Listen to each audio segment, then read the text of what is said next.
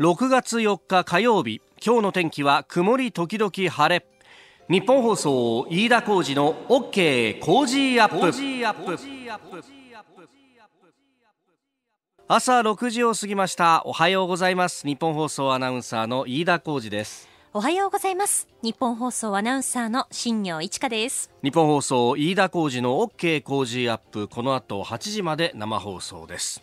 今日は緊張してるんですよどうしました？なんか朝からすごい緊張してて。そわそわしてますよね。そうなんですよ、うん、あの夕刊夫人ですね。私のコラムが初めて載るのがですね今日の夕方売りの新聞なんですけど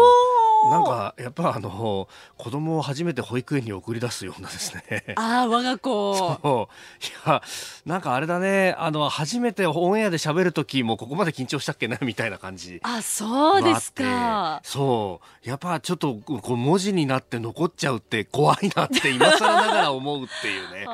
ええー、あのメールもいただいておりましてこちら幸恵さん厚木市の方、えー、書かれた記事いよいよ夕刊富士乗るんですね。夕方になったら近くのコンビニに買いに行きます。今からとっても楽しみです。と。ありがとうございます。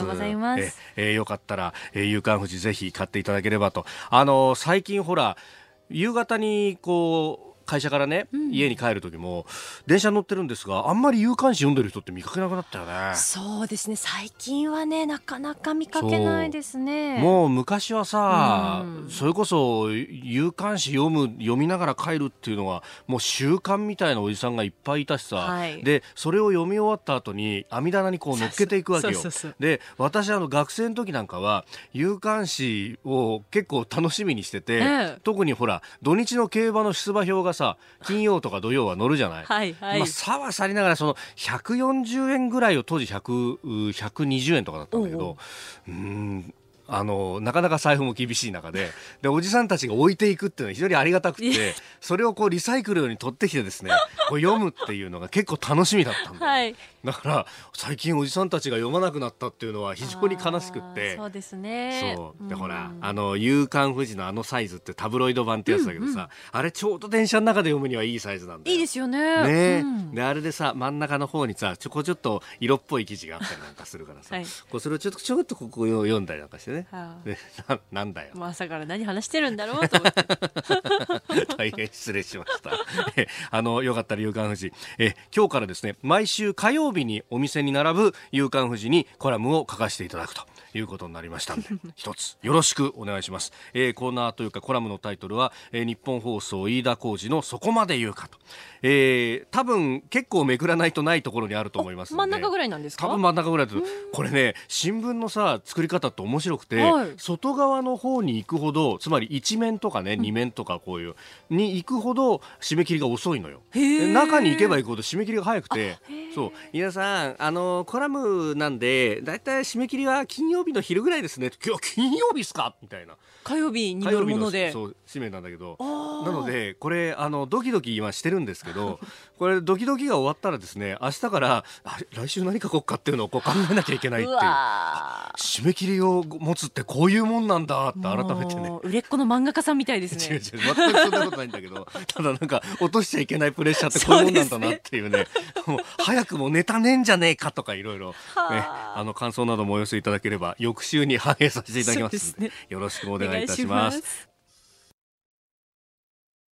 さあ最新ニュースをピックアップいたします、えー、新聞長官各紙がスタジオに入ってまいりました、えー、今日の紙面はですねまああの一面に関してはあバラバラというか、えー、朝日新聞は燃費32%向上義務という各メーカー平均のまあ燃費を上げていこうというような話が一面トップになっております。それから読売と毎日はレジ袋有料化全店で義務化というまあこれ原田環境大臣が、えー、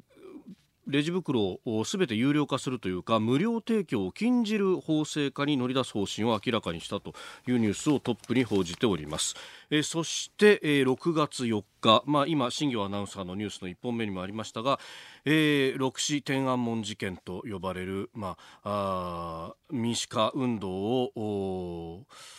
中国の軍隊を出して、えー、鎮圧したと制圧したとしてしまったという事件から今日で30年を迎えるということで産経新聞はこれ大きく一面トップ、えー、写真入りで、えー、報じております。これまた面白いのがですね読売と産経は一面に結構大きく写真を使ってるんですね。で、えー、一方で毎日朝日それから東京新聞、えー、はですね、まあ、写真は使ってもそれはあの記事紹介の脇の小さいやつだったりで、えー、あまり大きく報じていない。ないというのが非常にこう面白いなというふうに思うところであります。まあ、あの天安門事件、えーこれに関してっていうのは死者の数だってよく分かっていないと公式発表では300人余りと言われてますけれども一説には3万人以上が亡くなったんじゃないかということもあるんですけれどもほとんどこれ、えー、真相というものが分からないと、まあ、この間あの中国の国防大臣が、えー、正当性を強調したと正しい決定だったというようなことを言っていて、ええー、学生をですね戦車で引き殺すことが果たして正しい行動だったのかそれが正しい行動とされてしまうという国が隣にあるのかというふうに非常に私はびっくりしたわけなんですけれども、まああのこれに関してですね私あの北京には行ったことがないんです。であの香港というところが当時この民主派の学生たちを非常に暗にようにこう支援をしていたというところでありまして。であの香港に緑地記念館というのができた時に行ってきたことがあるんですね。でそれはもう雑居ビルの中にあって。でただ当時の結構貴重な写真であるとか翌日の北京で出された多分地方紙だと思うんですがあの一面がそのままこう展示をされていたりとか。あとはその民主化を求めた学生たちがそのシンボルとして、まあ、アートとして作ったこう民主の女神っていうそのレプリカが展示してあったりとかしたんですけれども。あの翌日のその地方紙の紙面なんかを見ると構ね、まあ、ある意味でこうグロテスクな写真というのを一面トップでセンセーションに掲げているところがあったんですね、えー、それこそ亡くなった方の亡骸の周りを人民服の人たちがこうぶわーっとこう取り囲んで、えー、見ているみたいな写真であるとかですね、まあ、そういうのを見ても一旦こうこれ何人亡くなったんだろうっていうのが全くああそれは3万人と言われればそうかもしれないなというふうに展示を見ると見たんですがところがその雑居ビルの中にあった記念館はですねその後さまざまな圧力があったということで、えー、香港の中を転々としてで一時期はあの常設展としてはできなくなっていたりとかしてですねようやくなんか最近またあの復活したらしいと別のところでというようなことも聞いたんですけれども、まあ、あの一国二制度でありながら香港でもかなり言論に対してのこう脅かしってものがあるなという感じを本当に目の当たりにした覚えがあります。で、えー、この天安門事件についてっていうのは、まあそ、そこから、えー、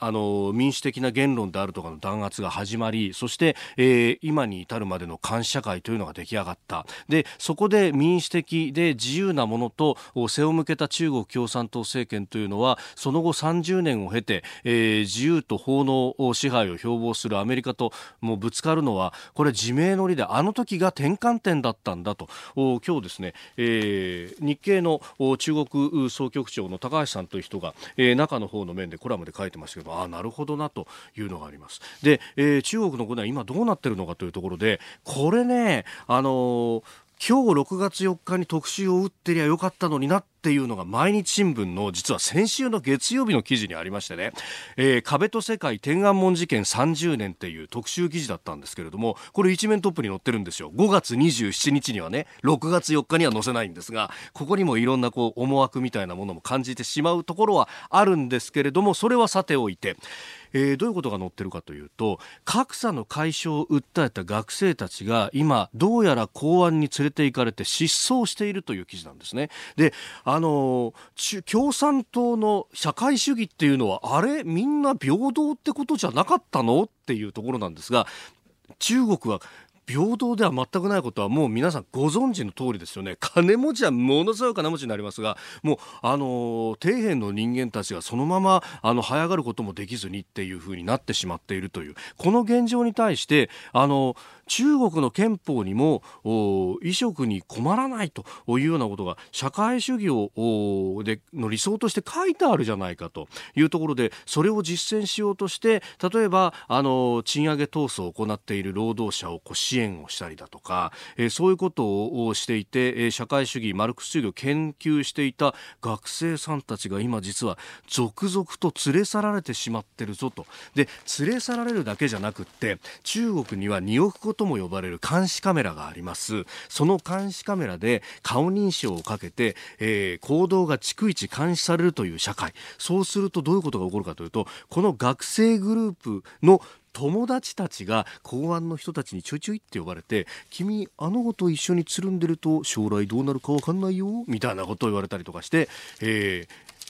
友達が少なくなったりだとか、えー、まるでですねジョージ・オーウェルの1984の世界が現実になってしまったと完全な監視社会だというふうに学生たちが匿名で海外メディアに訴えてくると。今そういう状況になっている。これはね毎日新聞老作を書いたなと私は思うんです。いい記事だなと思うんですが、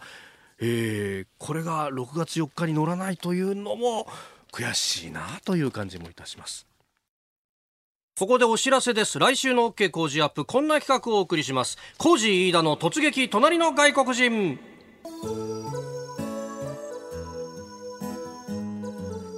これ何？あ、作ってきました。エレクトーンで作ってまいりました。ありがとうございます。雰囲気出せれば。雰囲気出せれば。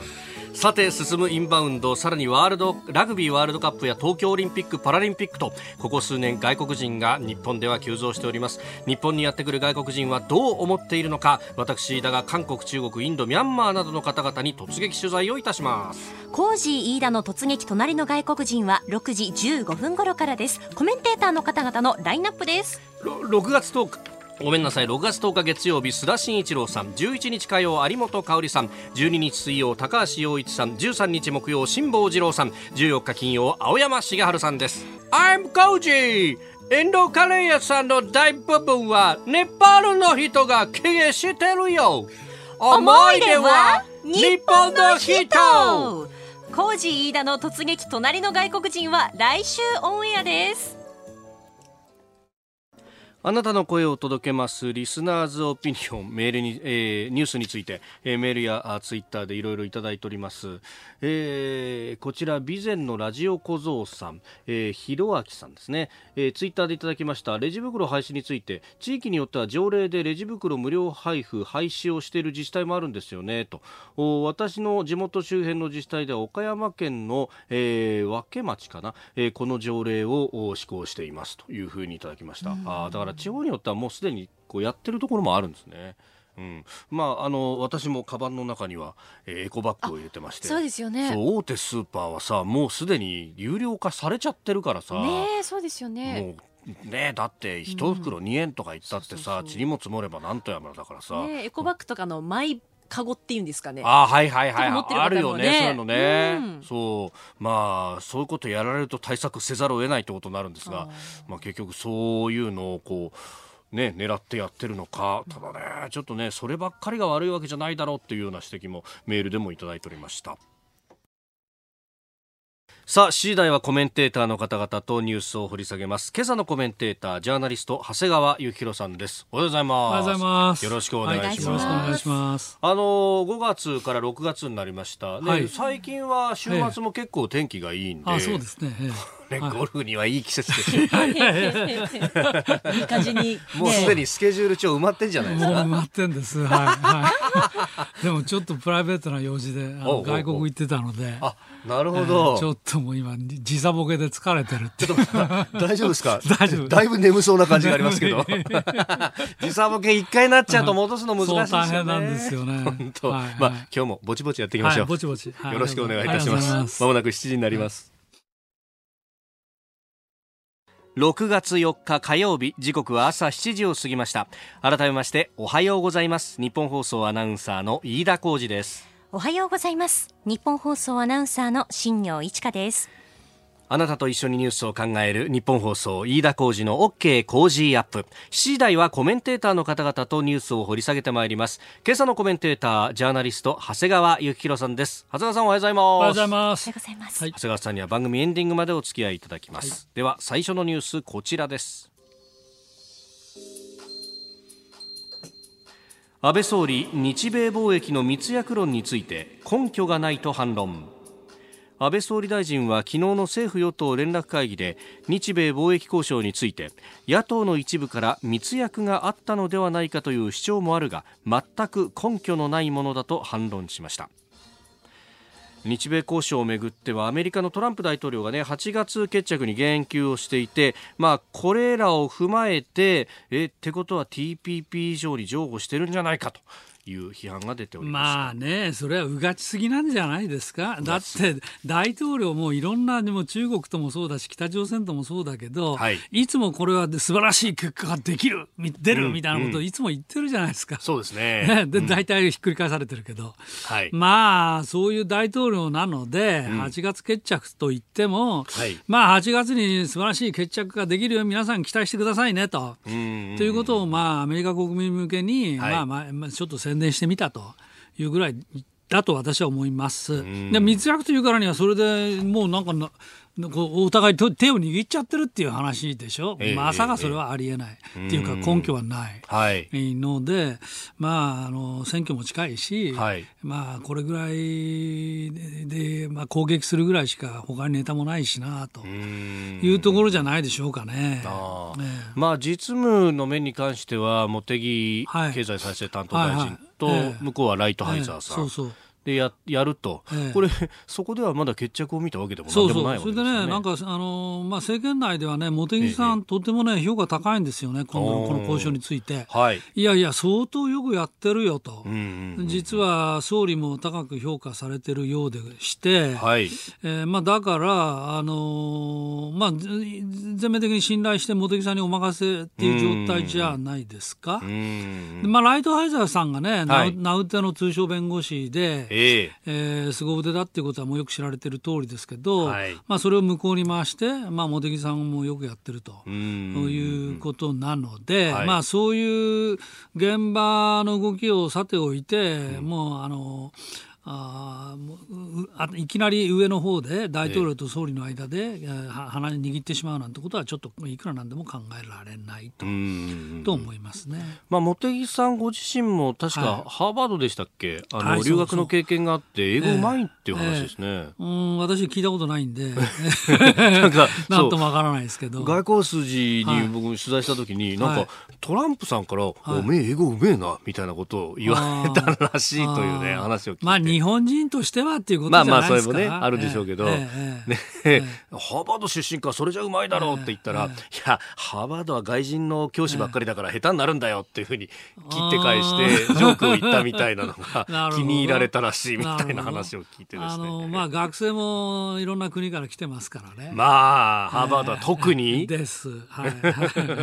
まあね、その辺の話っていうのは、うん。ひょっとしたらまた、はい。あの、は後ほどのね、天安門の話もつながってくるかもしれないですけど、はいはいまあ大学、まあ日本の大学もそうですけれども、この孔子学園というのがいろんなところにできたりなんまあ。そうですね。あの孔子学園についてはペンス副大統領があー去年10月に問題にしてから、はい。えっとだいぶね閉鎖になってるようですよ。アメリカ国内では。アメリカ国内では。あごあのつまり FBI が、はいあ要するにスパイないしスパイの卵はい。の養成機関だということで捜査にしたっていうことを確か長官だったと思います議会で証言が出て、はい。それで、もえ。えうこれは孔子学園はそういうふうに政権は認識に認識しているとんいうことがもう明らかですから、はい。まあ、それで、えー閉鎖になっているのが相次いでいるという報道があったと記憶しております。ええ。まあ、日本ではねまだねそうですね。こまで来てませんけどね。まあ特に地方の大学などは、その、ええ。経営上結構はい。はいんだと、ええええ。お金もいっぱい入るんだというのを、まあそうですね。内々で聞いたこともありますが、やっぱでもアメリカっていう国は安全保障とかになると、それがピシッともうやめちゃうってことが、ね、まあ、それと、まあ、その話もそうだし、それから中国からアメリカ企業が、はい。今、続々と撤退、ないし撤退準備、はい。検討をしているという話がまあ相当広がってきていて、まあ、ファーウェイの問題がすごく大きいと思いますけど、まあ、だからファーウェイに対して、はい、米国製の部品を提供する会社は、米国企業であれ、あるいは例えば日本企業であれ、これは制裁の対象だということになりましたから、まあ、これは相当効いたと思いますね。おはようニュースネットワーク東京有楽町日本放送キーステーションに全国のラジオ局21局を結んでお届けいたします。時刻は7時11分を過ぎました。おはようございます。日本放送アナウンサーの飯田浩二です。今朝のコメンテーターはジャーナリストの長谷川幸宏さん。取り上げるニュースはこちらです。麻生大臣消費増税凍結なら国債の格下げの覚悟が必要と述べる。麻生財務大臣は昨日午前の参議院決算委員会で消費税増税の凍結論についてそのような意見があるのは承知しているとしつつ国債の格付けに影響が出る可能性があり格下げの覚悟も必要と指摘しました。えー、自民党の西田昌司への答弁ということでした、まあ、西田さんはね、うん、一貫して消費増税はやめるべきだと、うん、反対ということですよね。はい。おっしゃってるまああのー、ストレートにまず言えば、はい、この格下げの覚悟が必要なんて言っても、えーえー、まあ、格付け会社の話っていうのは、はい、まあ、話半分どころか、うん、まあ、ととりわけ日本国債については、もうほとんど聞く必要もないぐらいな話っていうのが、まあ、相場感ですよね。はい、実際マーケット参加者があムーディーズなり S&P なりフィッチレーティングスなりの格付け見ながら、はい、あ取引してるかって言ったらそんなことは全くないので、うん、えー、まあ格下げの覚悟なんて言ったってだからどうなのっていうことがまず、まあ、直感的な、まあ、あの反応が一つっていうことですよね。えー、でそれよりも何よりね、はい、私がええと思ったのはあ財務大臣、麻生さん自身が、うん、あ凍結したら格付けに影響が出る可能性があって、覚悟も必要なんていうこと自体を言ったということはですよ、うん、まだ凍結するかもしれないという可能性が残ってるっていうことを、はい、おまあ、正直におっしゃってるなと、まあ、そこにむしろ、えー、やっぱりそうかというふうに思ったっていうことが一点ですよ。はい、それからもう一つは、同じ話なんだけども、はい、実はあの総理の経済ブレンとしても有名な浜田光一先生、えー、イェール大学の名誉教授内閣官房参与、はいこの方と安倍総理があ昨日ですね官邸で会ってまして、はい、えー、問題のこのリーマンショックの話についてですよ、総理が何て言ったか何が起こるかによって影響されることもゼロではない、うん、影響されるっていうのは消費増税に影響されることもゼロではないということを言ったとい。うふうに伝わってる、これは浜田さんが多分喋ったと思うんですけど。はい。ということはですね総理もやっぱり増税延期はの可能性はゼロではないということを言っているということでありまして、はい、うんやっぱりそういうことだなと。となると6月19日に予定されてる、えー、党首討論、はいなどなどが、やっぱり注目されてくるなという局面、いよいよそういう局面だなというふうに思います。うん、まあこれね、昨日の総理同棲の中でもとりわけこう注目されたのが、お浜田さんが来て、そうそうそう。で結構喋ってるぞ長い時間みたいなのが。そうそうでなんかあの、ね、いろいろとその中身についての報道もされてますけれども、はい、まあ、その中であの現代金融理論という、はい。まあ、い。わゆるね、インフレが高くならなければ、はい、えー、自国通貨建てで国債出してる国であれば、いくら財政出動しても問題ないという、まああのこれについても説明をしたと、でまあ、必ずこう予算均衡というか、緊縮予算にしなきゃいけないっていう説を主流派の経済学者たちも疑うようになってきたと、浜田さんも認めている。と いうあたりが。ね、まあ MMT については、まあ今のそのななんとか理論、えーえー、MMT と言われるやつ、うん、これはね、まあ私はまだちょっと何ともわからなくて、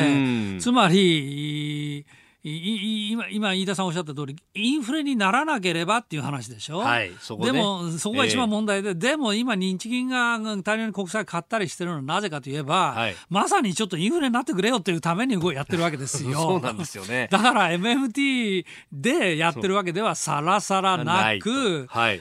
これまでの標準的理論に従えば、うん、日銀が国債どんどんどんどん買い買っていってマネーを出せば、はい、やがてインフレになってデフレが脱却できると、うん、物価が上がっていくっていう前提で、まあ、やってるわけですから、はい。まあ、MMT の前提とは、まあ、ちょっと違うよねと、うん。MMT はインフレにならない何の問題もないって言ってるわけでしょ。ええ。まあ事後的にそれを評価してるみたいなっていうもんですからね。ことでしょ、うん。まあだからそれはちょっとね何とも私はちょっと違うんじゃないの、と。まあ、まだ学者の間でも論争があるというか、結構批判も多いのでそうですね。理論が定まってないと思いますけど。とという感じがしますね。うん。まあ、いずれにしろ、まあ、でも浜田さんが総理のところで言ったのは、はいあー国債どんどん出しちゃうと、ええ。その破綻するんだよみたいな話、うんうんうん。これはちょっと嘘だと、つまり政府が借金しちゃいけないんだっていう話は嘘だとうんうんうん。いうことですよね。ままああ、そりゃそうだ。ある意味タイミングの問題で、まあ、これだけ景気がこう減速しかかっていたりとかデフレが脱却なかなかできないタイミングだったらうん。出すだってありだぞっていうような。ということですよ、まあ、景気を支えるためにね。うん。だからそもそもね、政府が借金しちゃいけないっていう話がよく、ね、出たりするんだけども、はい。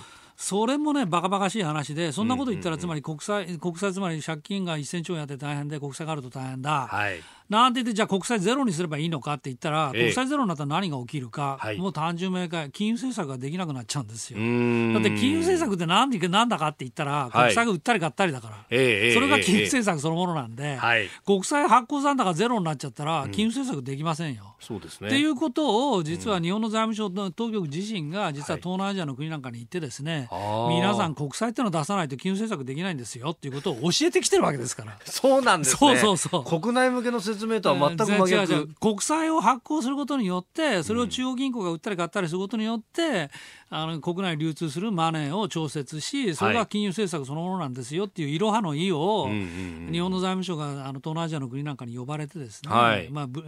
レクチャーし続けてきたっていうのが、ん。まあ、この数十年の歴史ですよね。ええ。それを考えたら、えねえ家計に例えて借金こんだけあるからそそれはちょっといくらでもバカバカしいさすがにそそのことはもう反論し尽くされてきているので、はい。財務省もちょっともう言いづらいんじゃないですか。うん。借金だけ言ったって資産があるだろうって言われたらね、ええ。まあおしまいだと、はい。えーでは続いて2つ目こちらのニュースです、菅官房長官日朝会談に向けた前提条件なしについて変わらずと述べる、安倍総理が前提条件なしに日朝首脳会談の開催を呼びかけていることについて北朝鮮の対外窓口機関が面の皮が厚いと非難したことを受け、えー昨日菅官房長官は日本政府の方針について全く変わらないと強調しました、まあ、長官はその北側の発信一つ一つにコメントするのは差し控えたいというふうに言っているでもね、ちょっとね、これは、このコメントをね、あえて読んでみたいな、これね。北朝鮮なんて言ってるか、我が国に天下の悪事を働いておきながら、次が面白い。はい面の皮が熊の足の裏のように厚い。すごいね、これ。すごいすごい。すごいやいやいや、もう北朝鮮いつも素晴らしい表現するけど、ええこれはね、もうベスト3に入るぐらい面白いっていうかさ。馬の足の裏のように熱いそういう、そこまで言うかい、ええ まさに、ねすごいね、これ。すごい表現ですよ。すごい表現。まあでも、まあ、あの国はそうやってさ、あの、はい。こものすごい過大な費用をして、えなんか言ってるわけだけど、えはい。おーまあね、えー困ってるわけでしょ？だからまあ、そうそう言ってればっていう感じで、はい。ですよね、今、日本とアメリカにしてみれば。うん。だって制裁は緩和しないんだから、はい。はっきり言って。ええで、あっちが緩和してもらいたいことは明らかなんだから、うん。それはもう2月のハノイで、はい。もう正直に喋っちゃった通りで、えーなんとか緩和してもらいたい、でも緩和しませんと。うーん。いうことなんで、はい。まあ、ここはまあ言葉の絶戦ということで、まあ、ええ菅長官はまあ相手にしないと、うーん。コメントはしないとはい。いうところなんでしょうね。うーんあそうそうそれとね北朝鮮っていうのはほら例のさはい粛清し、されたっていう人。ああなんか粛清されてなかったの？の実は。そうみたいですね、ええ。あの芸術公演について、はい。えー金正恩委員長と同行した幹部12人の名前が挙げられてキム・ヨンチョル副委員長の名前も含まれていたと、そのキム・ヨンチョルというのは確かあの北ほら米朝交渉で、はい。えーホワイトハウスまで出かけて行って我が国はこうするっていうふうに言った、はい。あのナンバー2に近い人ですよねはい。副委員長。その方も確か謹慎だったかそうですね。加放強制労働だ加放されたと。そう加放されたと。はい。言われてましたけど、ええ。うんち写真に写ってたわけですから、ええ。加放されてないと。そうですよね、うんうん。まあ、ということなんで、まあね、うん、結構、あの朝鮮日報の報道は、いろいろ眉に唾つけないといけないぞって言われてたんですけど、やっぱりなそうですね。まあ、でも銃殺されたって方については、はい、まあ、ちょっと分かりませんから。そうですね。キム・ヒョクチョルという、うん、まあ、でもその写真まで出てきたところを見るとあの報道自体はまあちょっとね相当クエスチョンマークが3つぐらいついたなと。まあ、逆にその報道を受けて打ち消すためにああいう写真を出したのかみたいなところもね。まあ、実態は何も動いていないと、要するに米朝、日朝、はい、については動いていないと見ていいんじゃないでしょうか。うん、まああの防衛大臣会合、はい、シンガポールで行われましたけれども、はいはい、そこでも、まあ日米韓だったり日米豪であったり、はいはいはい、北朝鮮の制裁というものは、きちんと厳しくやっていくんだと。あの岩屋さんについても一言言っておかないといかんかなやっぱり、あの韓国とね。はい非公式会談、えーえー、事務方は止めたわけでしょ、はい、いや今こんな段階であったって、うん、レーダー照射事件について何の反省もしてない、えー、それをね、うん、いわば事実上もう棚上げしたも同然ですよね。あっちゃったんだから、ね、いや立場は変わってないなんて岩井さん言ってますけど、はい、そんな言葉じゃなくあってしまったこと自体がすでにレーダー照射の責任は問わないとい。うことを示したも同然だと思いますね。岩井さんのあの姿勢はもう当初から私は疑問だったけど、はい、やっぱりちょっとおかしいんじゃないかと思いますね。やっぱ官邸もちょっとどうなんですか、庭にがし、ね、いやいやいやいや、それはもう当然持ってますよ。いや、それは岩屋さんがあの韓国に甘いっていうことは、もう総理よく分かってます。なるほど。だからまあ、いずれ人事ということになるでしょう。なるほど。はい今朝のコメンテーターはジャーナリスト長谷川幸宏さんです引き続きよろしくお願いしますはいお願いします続いて教えてニュースキーワードです8050問題中高年の引きこもりの子どもを高齢の親が支えるケースは双方の年齢から8050問題と言われ各地で顕在化しております。今月1日練馬区で無職の44歳の男が、えー、包丁で刺されて、死亡した事件で警視庁は農林水産省の元事務次官の76歳の父親を逮捕し容疑を殺人に切り替え検察庁に送りました。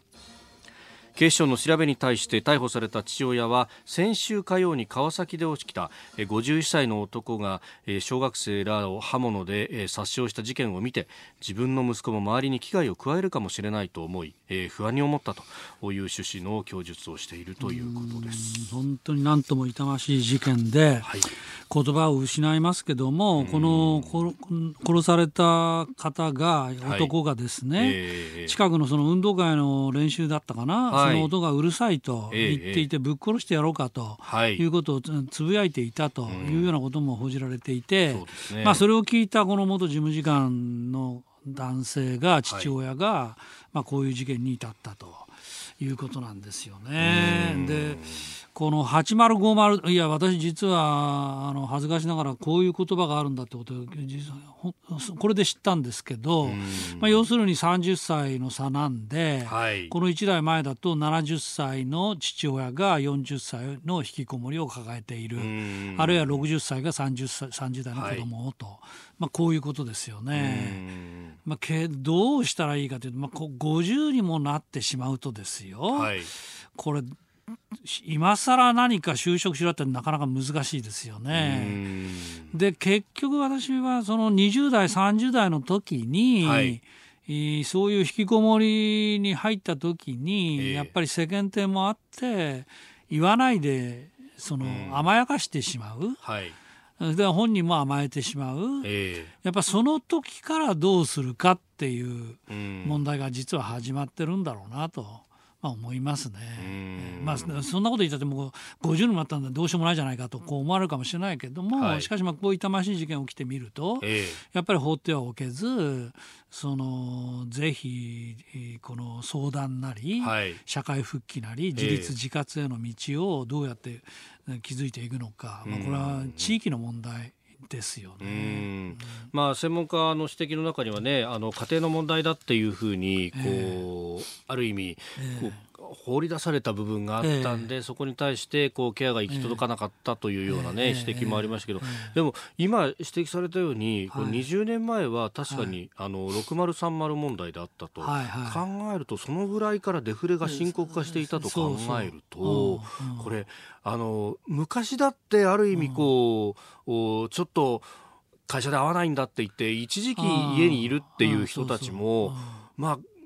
経済が良ければ、そうそう。あの頃よくうつ病って言われましたよね、はい、でうつ病で会社に出社しない、えー、でそれが実はそのまま引きこもりになっちゃって、はい、自自宅にも実家に戻れば、うん、まさにこの今日の8050問題に直結してしまうわけですよね。はい、えー、まあ、そう考えるとね、え。ー、あの20年デフレっていろんなところに禍根を残し続けている。うん、そうですねこれ今になって対症療法で間に合いますかねこれ。いやこれは難しいけども、うん、まあ、国がどうとっていうよりやっぱりこれは地域の問題で、はいあのまあ、だからコミュニティセンターみたいなところで、はい、例えば出てきてもらって、えー、そこで、えー、まあ、経済活動をに少しずつ。入ってもらうとかね、はい、これ実は私の知人でもこういう例の方いらっしゃって、えー、それどうしてるかっていうのはお父様かな、うん、あの親戚の方が会社やってて、はい、まあ、それを手伝ったらどうかと言ってそこにだからそうすればほら親戚内で話はとりあえず関係するわけじゃないですか。はい、ところがそれであってもね、えーやっぱり戻っちゃうっていうんだな。だからどうしたらいいか、まあ、だ自信を何何か自信ないっていうことなんでしょうね。一つは。社会で生きていくことに。はいでもだからといってじゃあ社会との関係みんな立ってんのかって言ったらインターネットでゲームなんかやってるわけですからね。本当に難しい。これ。えーさあメールツイッターニュースについていろいろいただいてます。こちらメールでいただいたんですが、はい、あ岩手県の手話郡からいただきましたザウチの星さん、えー、トランプ大統領がイギリスを訪問しているそうですね、うん、えー、真意は不明ですがイギリスの王室メンバーを不快と発言したそうで、うん、えー、外交の、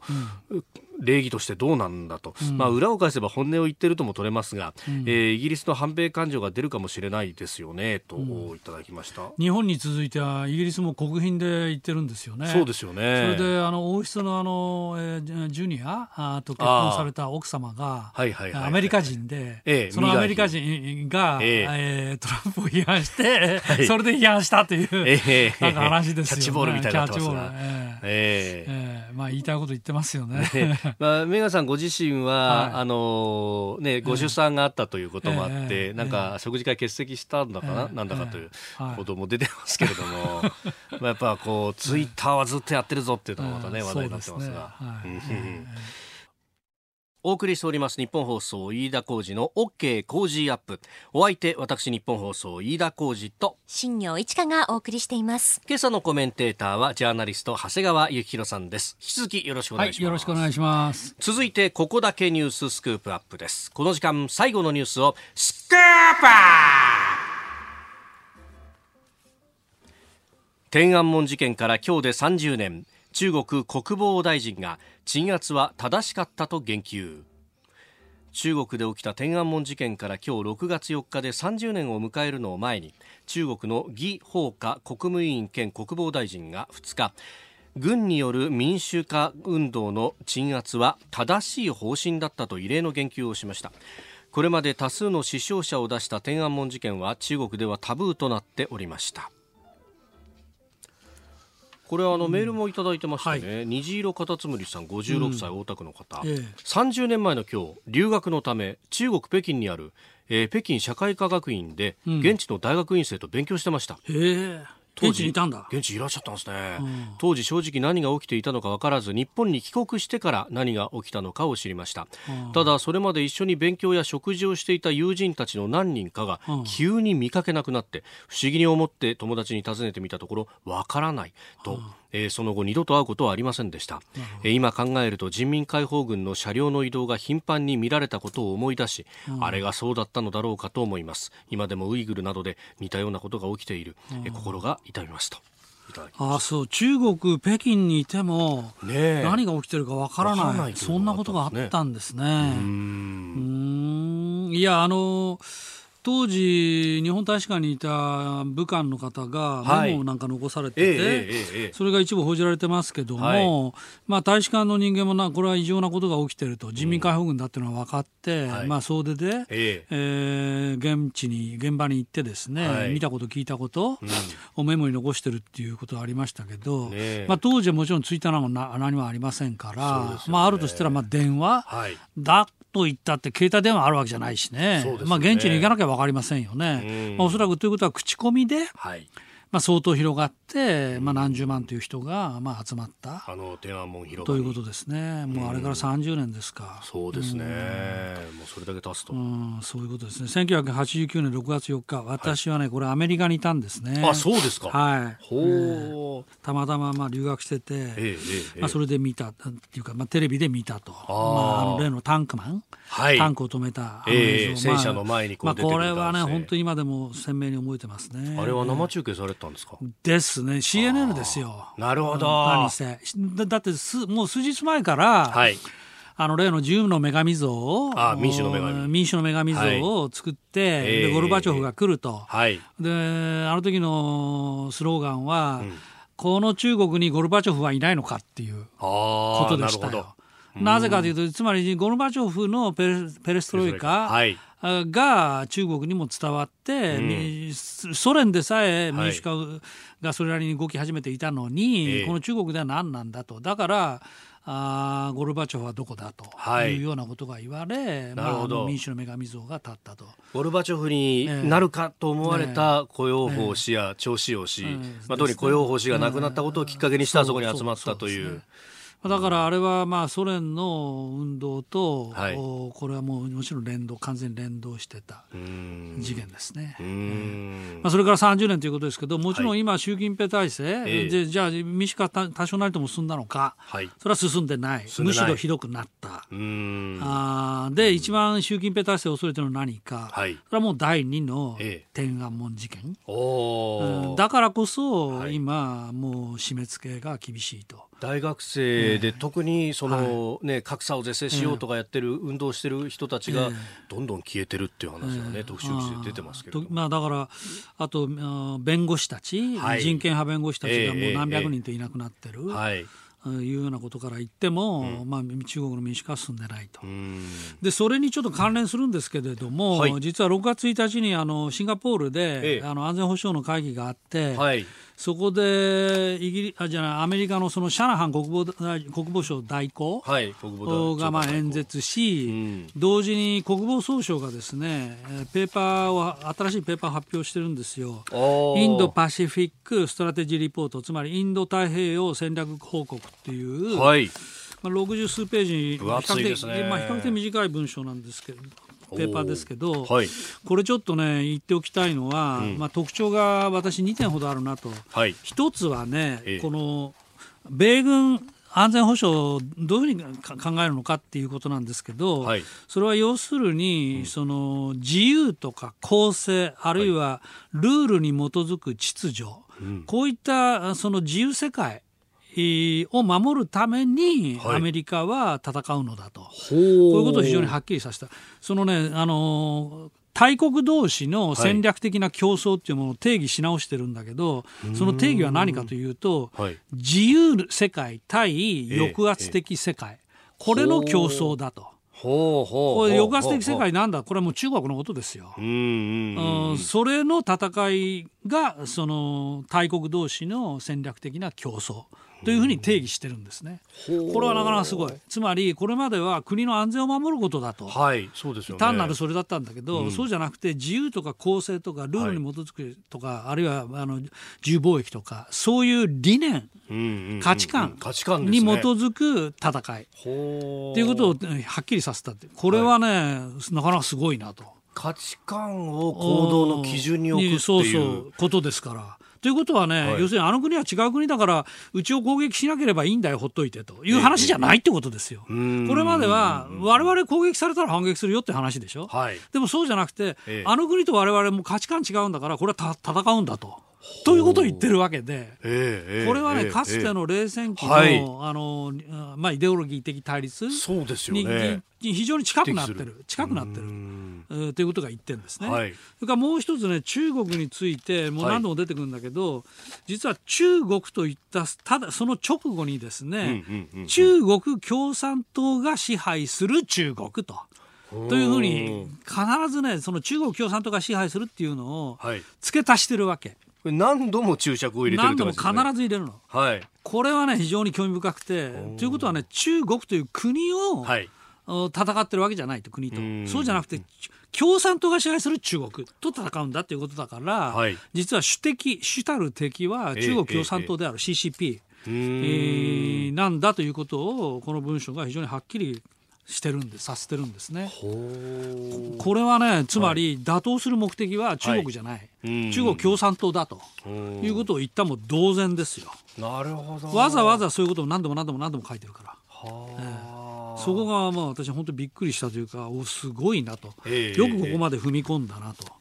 と私は思いました。いやもうこれだから経済だけの話でもないし、えー、いやそれでねその経済の話で言えば、はい、そのナショナルセキュリティつまり安全保障とその経済の問題、はい、えー、は実はものすごくリンクしていてこのリンクこそが、うん、一番重要な今回強調したい点だっていうことも